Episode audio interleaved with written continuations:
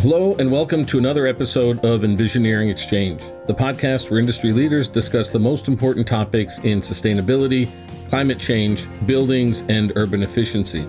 I'm Vic Marinich, Global Marketing Director at Danfoss, and I'm excited to be the host of this podcast.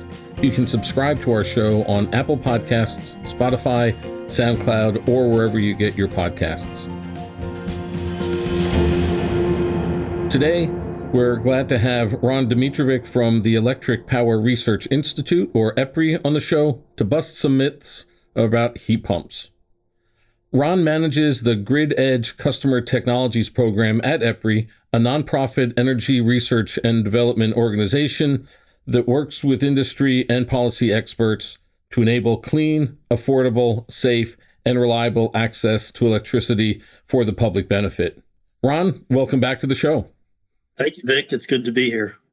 We had such great feedback the last time you were on the show talking about heat pumps. We thought it'd be fun uh, this time to maybe get maybe a little less into the technical details, but let's do some uh, some myth busting around heat pumps for you know nerds like us who like to talk about heat pumps. Before we dive right into the myths, though, maybe we kind of set a foundation. So first things first, let's start with the basics. Why should we even care about heat pumps, and why are they considered a promising technology for decarbonization? Yeah. So why should we care about heat pumps? So there are a couple of reasons. One is that there is a push, there's a societal push to decarbonize and to so so to reduce and ultimately stop the use of the fossil fuels. And so we need options for how we maintain our comfort and thing in hot water and so forth. And the heat pump is a wonderful technology for allowing that to happen by using electricity and the like. But then there's another reason is, simply that a heat pump is a an elegant, efficient technology that allows for the movement of heat very easily and very effectively with relatively little power input. And you know, I know we're not going to deep dive deep into the technology, but but there's a distinction we should probably make between burning a fossil fuel and then using a heat pump, which is a heat engine.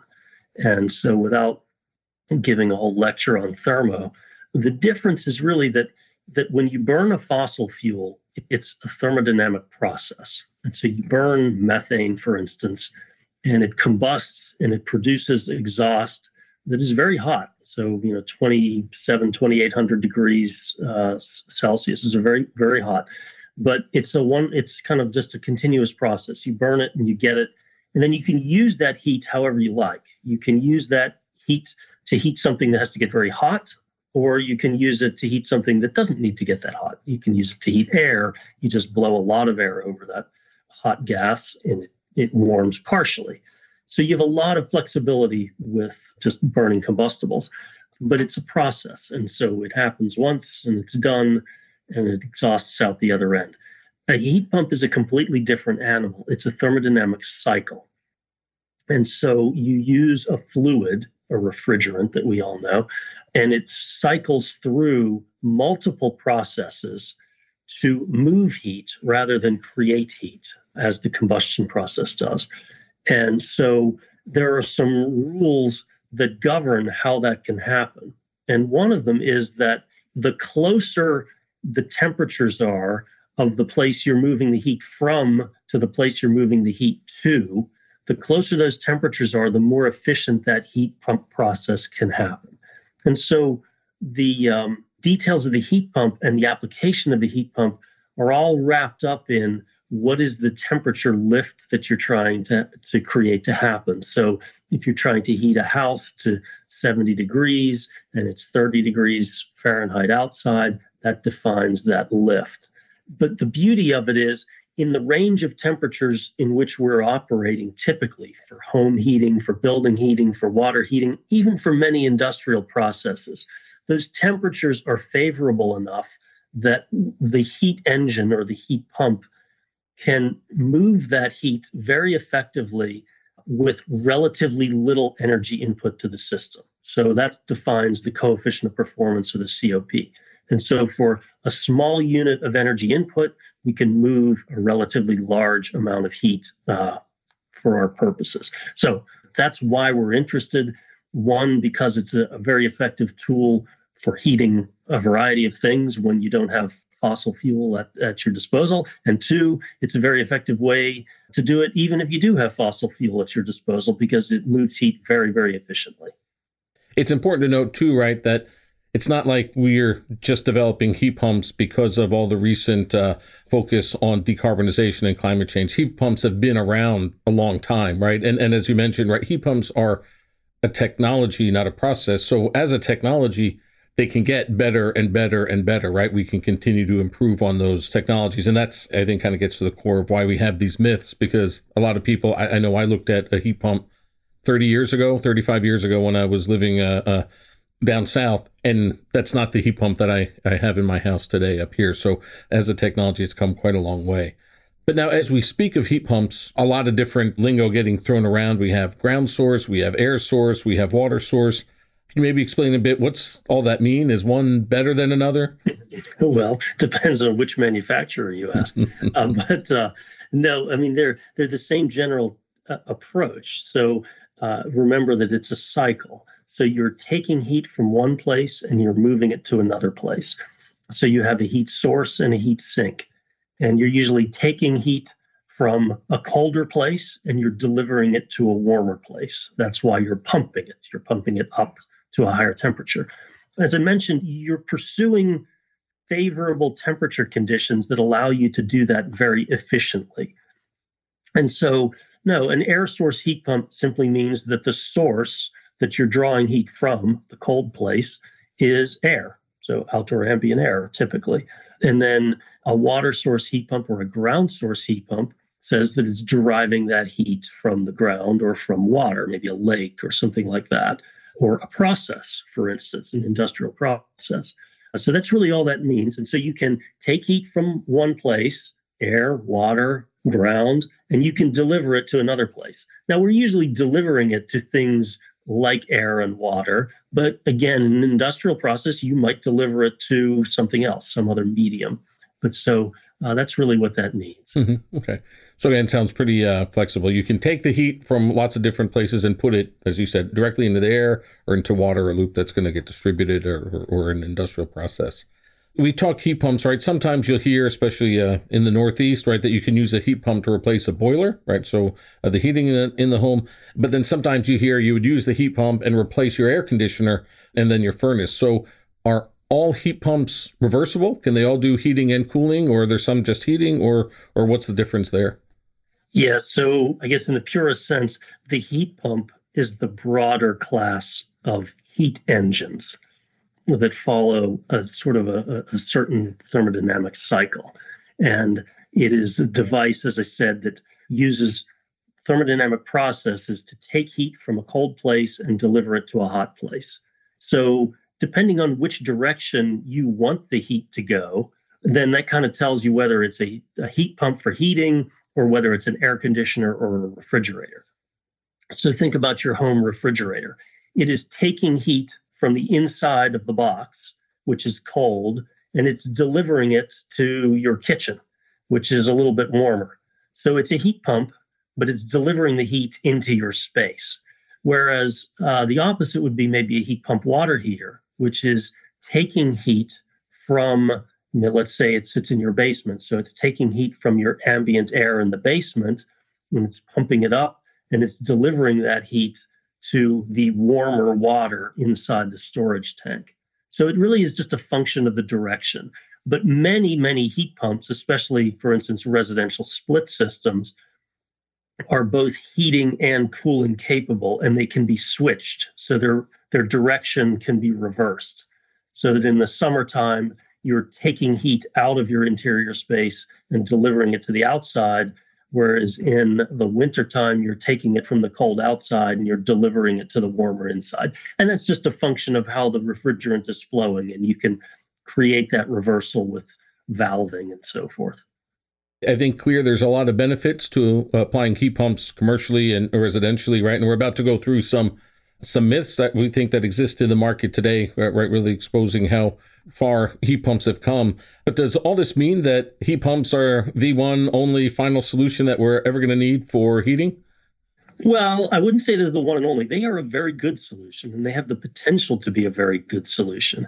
I think there will always be a need for specific temperature or characteristics that necessitate a fossil fuel or combustion, I should say. Uh, it doesn't have to be a fossil fuel, but it could be hydrogen for that matter. So, yeah, if you need very high temperatures um, or you have confined space or you have other limitations, then combustion is very viable. But heat pumps in general can be created and engineered for a very wide variety of thermal applications. Mm-hmm. Yeah, so definitely a significant tool for decarbonization. So, so let's uh, jump into the myths here. That we got so myth number one: heat pumps just aren't comfortable. They provide cold air. yeah, that's an old one. That's an oldie but a goodie. Yeah. Um, so, uh, you know, traditional heat pumps, what I call, if we think residentially, mm-hmm. the single speed uh, heat pump from you know 20 years ago or so, or even 10 years ago, they were designed as air conditioners. So they were designed as air conditioners, but it was realized that you can just reverse the flow and make it into a heat pump. But the approach was to design for the air conditioning load, reverse the system, and then you get what you get in the wintertime in for heating. And then you just supplement that with something else. You either supplement it with natural gas burning or with electric resistance or something else. But there's some some nuances of operation that when the heat pump was operating, sometimes it delivered air that was, you know, significantly colder than what a gas furnace would produce, you know, 10, 20 degrees colder. And so people had the impression that it's blowing cold air. It's not, it's blowing air that's warmer than the ambient and it is producing heat, but it has that impression.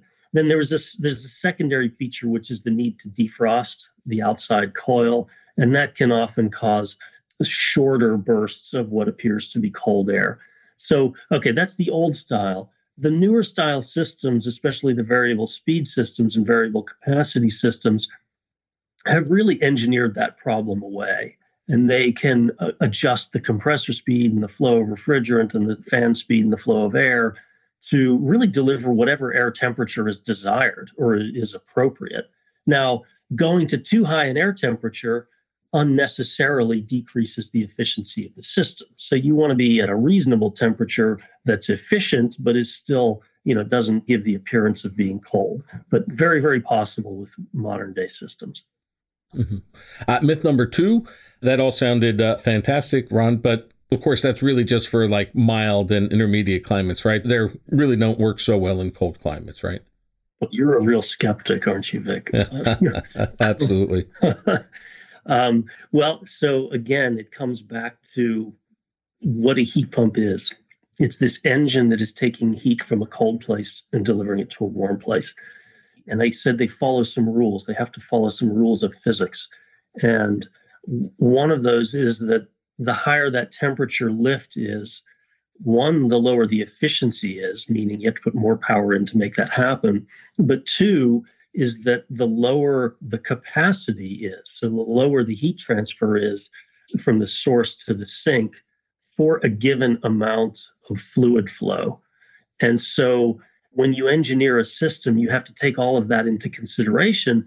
But it's not that big a deal in that you just have to engineer a system to operate in all the expected operating conditions. So that if you know that you're in the northern US and you're going to see temperatures of zero degrees uh, on a regular basis, that's fine. You just have to design the system and choose the system to match the, those capacity requirements. So, yeah, um, myth that has some foundation in the way systems have been put in in the past, but a uh, very easy solution from an engineering standpoint. Mm-hmm. Yeah, and I think you brought up a really good point uh, in that first myth that 20 years ago or 30 years ago, whatever it was, we were really talking about air conditioners running backwards to get heat. Whereas today, there's really a lot of focus on making sure we're getting, you know, good temperatures, good efficiency, good performance out of the units running in heating and in cooling mode. And we can see that in, you know, in the minimum uh, efficiency requirements too, right? It used to kind of be cooling and, and you get what you get for heating. And today there's some pretty strict uh, requirements for both heating and cooling mode. Um, so our myth number three, the heat pumps are really only going to be effective and efficient if you've got you know a new home, you're very well constructed, very well insulated. Well, again, two different problems. That's a, that's sort of a conflation of, of two different things. A bit like the last myth, where they only work in you know cold or warm climates. But so, if you have a very poorly insulated house, which you shouldn't have, but if you do, it has a certain load requirement. So it has a certain thermal requirement. Well, you can design a heat pump. You can engineer a heat pump to match that load. Now, that is not the most efficient way to do it. You would prefer to have a well insulated home, just like you would for a gas furnace. So, if you don't have a well insulated home, then you're unnecessarily using energy to heat that home, whether with a gas furnace or with a heat pump. So, I would say you always want the well insulated home, but that does not preclude you from using a heat pump successfully. Yeah, very good point. Good. Now we get a bit into the heat pumps themselves. So, myth number four heat pumps are expensive to operate and they require a lot of maintenance. I would just say wrong and wrong. Yeah. Uh, I mean, they're, they're actually, if, if they're a high efficiency style, they're actually relatively inexpensive to operate because you're putting very little energy in to move a lot of heat. I mean, and you can have ratios upwards of four, five, six, even seven for certain processes where you're putting in one unit of energy and getting five or six units of, of useful heat movement. And so that's a very, very efficient way to heat. And so I would say, no, they are very efficient to operate and generally low cost. In terms of maintenance, they're relatively simple machines. They have four primary components. And, um, you know, if well designed, and most of them are, and well engineered, they tend to last quite a while. So there is maintenance that's required, but it's the same sort of maintenance that's required for a gas furnace. Like you have to change the filters and that sort of thing, but it shouldn't be substantial. Just wondering when you talk about expensive to operate, you think that may come from the foundation too that uh, historically in the US, right, we've had very cheap natural gas, right? So the furnace could be expensive. And so you're switching fuels. It's not just about the efficiency of the unit itself. It's about the price of the, that the utilities are charging you for your gas and, and your electric as well. Right. But I think that's kind of going away as well these uh, last few years. Well, that, that is a very good point, and that is certainly a consideration. And, and that made me think of another one is that with older heat pumps, and to a degree, still some that are installed today, they often will have electric resistance second stage heat acting as that backup for very cold conditions. And when that electric resistance heat is triggered, it operates at a very low coefficient of performance and it can be very costly to operate. So I think that has probably unfairly labeled heat pumps as using a lot of energy or using a lot of electricity and thereby costing a lot. But the newer systems are moving toward where you do not need that electric resistance backup. It will be fully carried by the, the load is fully carried by the heat pump and the operating cost is significantly lower. Right. So the technology is also driving that cost issue away. Myth number five heat pumps are complicated and expensive to install. Well, installers might like you to think that. Yeah. Um, but, um, you know, they're usually modular. They're, they're, they're, they're like your air conditioner and they in in the residential space at least and i'll kind of stay focused on that i mean they come kind of in two flavors they come in a split system and in a packaged system and there are different flavors of split systems and so forth sure. but they're really basically the same system that has been installed as an air conditioner for many many years and though the newer systems are maybe slightly more complex and require a slightly more educated installer they're not substantially different. So, no, I, I don't think it's really any more complicated to install a high-end heat pump or you know a sophisticated heat pump than it is an equivalent gas furnace. I mean, I think if you walked past uh, the typical home uh, in the U.S. and they had a split system, you can't look at it and say, "Oh, that's a heat pump" or "That's a cooling only unit," right? Uh, if you pulled the top off and looked inside and checked to see if there's a valve or maybe a, a, an accumulator or something, but if you're walking past a house, they look the same, right? Yeah, trained eye might be able to tell subtle differences, but you're right. Most people know. Myth number six then heat pumps are noisy. Well, some will argue that furnaces can be noisy too. Um, but I mean, you know, again, I go back to the older style heat pumps. or air conditioners. They have a fan on the outside of the house, and that fan is typically on off. And then when it's on, it's making noise, and when it's off, it's not making noise. So, but the same is true on the interior. There's a blower on the inside. When it's on, it's blowing air, and if the ductwork is sized incorrectly, it can be noisy. But again, with newer systems, with the more advanced variable capacity systems, many of the fans and the blowers are variable speed and they tend not to run at full RPM. They tend not to run at full speed and therefore are quiet most of the time. And not only that, but the manufacturers have designed blowers and fan blades that are much quieter than the previous, uh, you know, the old style stamped metal. And so I think the noise impact of heat pumps and air conditioners has dramatically improved over the last decade or so. You know, I guess you probably hear the inside more. And if that's the case, if you're moving air, whether it's a furnace or a heat pump, you've probably got a similar blower right inside. So I, I don't see how you could be louder with a heat pump. And then outside, I would imagine if you're heating, you don't have your windows open or anything else, right? And and if you have a reasonably insulated house, then uh, yeah, the outside noise is probably pretty tough to pick up also. But yeah, that could be one difference. A furnace doesn't have an outside section, right? Or a boiler doesn't have an outside section to, to worry about. But for sure, inside, I, I don't see a big deal. Yeah. Um, myth number seven. So, okay, we've talked about a lot of the great things with heat pumps and we talked about the old heat pumps, but are we really there yet with these uh, new heat pumps? Are these uh, efficient, quiet, uh, able to work in cold climate heat pumps? Are they available in the market today, or are we talking about kind of what we see in the future? It's a little of both. So, certainly they are available in the market. They tend to be the emerging technologies, not as widespread in the typical installation. So, what drives the typical installation still tends to be the federal minimum requirement. And that can still be satisfied by single speed equipment. And so that still tends to have the flavor of the old style heat pump. But we see that changing relatively rapidly. And there is greater and greater adoption of the variable capacity systems each year. We see more and more. And so, you know, within a number of years, decade, whatever, we think that's going to be the predominant style. Yeah, I always imagine kind of a line somewhere around uh, cutting across the country that's slowly moving north, right? Where we talk about significant heat pump penetration, right? It's slowly going further and further and further north, where you know maybe some years ago you wouldn't consider it, but today it, it can easily become the norm, right? So heat pump technology, the technology in and of itself, how do you see that as kind of a, a natural progression when it comes to just resource utilization in general?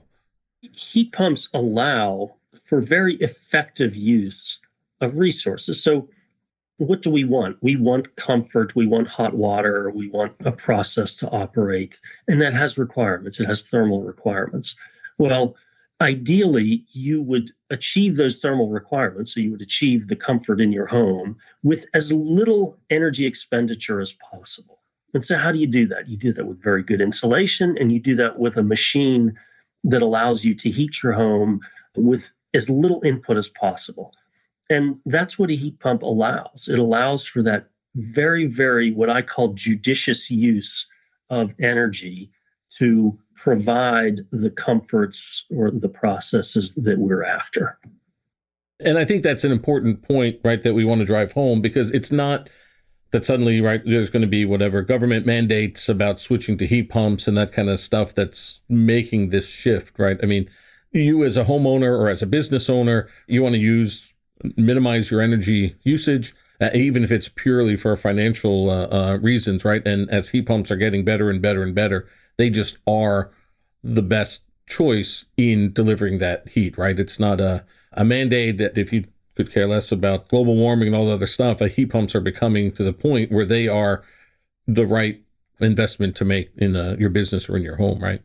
Yeah, I think it's getting to that point. And I liken it somewhat to the LED bulb. And, and I may have, I forget if I mentioned this on the previous podcast, but you know, the LED bulb is now the default bulb that we go to for lighting because it's a very good product.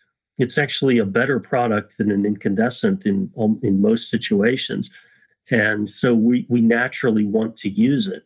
And so I think heat pumps are moving in that direction. And um, as you know, the, the manufacturers and developers hone the technology, it's only going to get better. Mm-hmm. Yeah. Of course, you could use that incandescent bulb for heating too if you needed, right? So you could. That's right. so, all right, let's go with our last myth here, and that is that heat pumps take up a lot of space.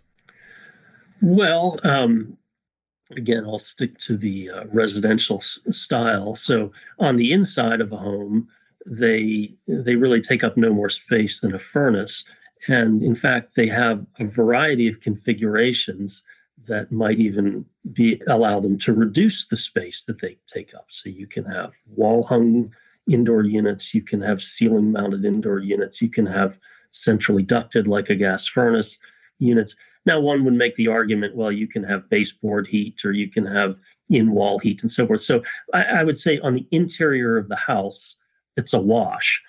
And then on the exterior of the house, yes, you do have to have a condensing unit or the outdoor unit, as it's called. So that is a space requirement. But you know, generally in, in US households, that's not an issue.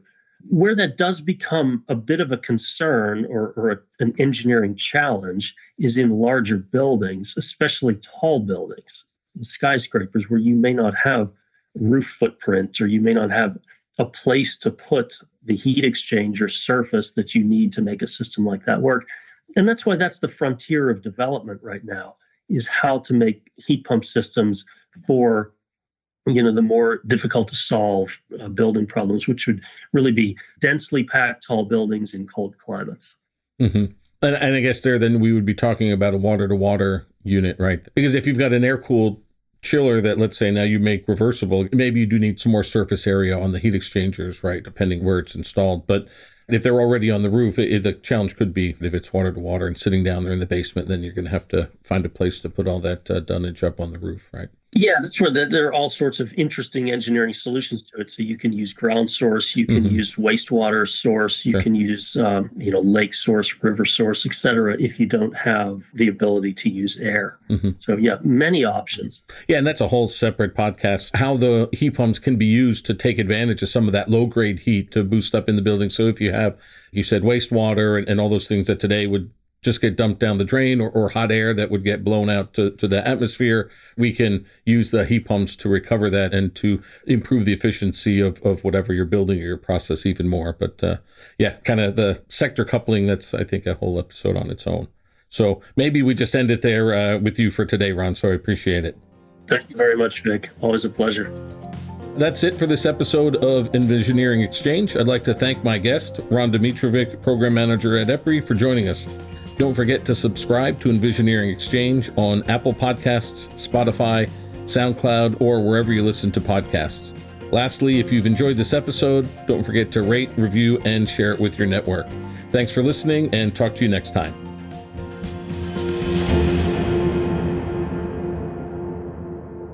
This podcast is for information purposes only. The views, information, or opinions expressed during the Envisioneering Exchange podcast series are solely those of the individuals involved and not necessarily represent those of Danfoss LLC and its employees. Danfoss LLC is not responsible and does not verify for accuracy any of the information contained in the podcast series available for listening on this site. This podcast series does not constitute professional advice or services. This podcast, including Danfoss LLC and the producers, disclaim responsibility from any possible adverse effects of information contained herein. Opinions opinions of guests are their own, and Danfoss LLC in this podcast does not endorse or accept responsibility of statements made by guests. This podcast does not make any representations or warranties about the guest qualifications or credibility. Individuals on this podcast may have a direct or indirect financial interest in products or services referred to herein. This podcast is available for private, non commercial use only. You may not edit, modify, or redistribute this podcast. The developers of the Envisioneering Exchange podcast site assume no liability for any activities in connection with this podcast or for use of this podcast in connection with any other website website, computer, or playing device.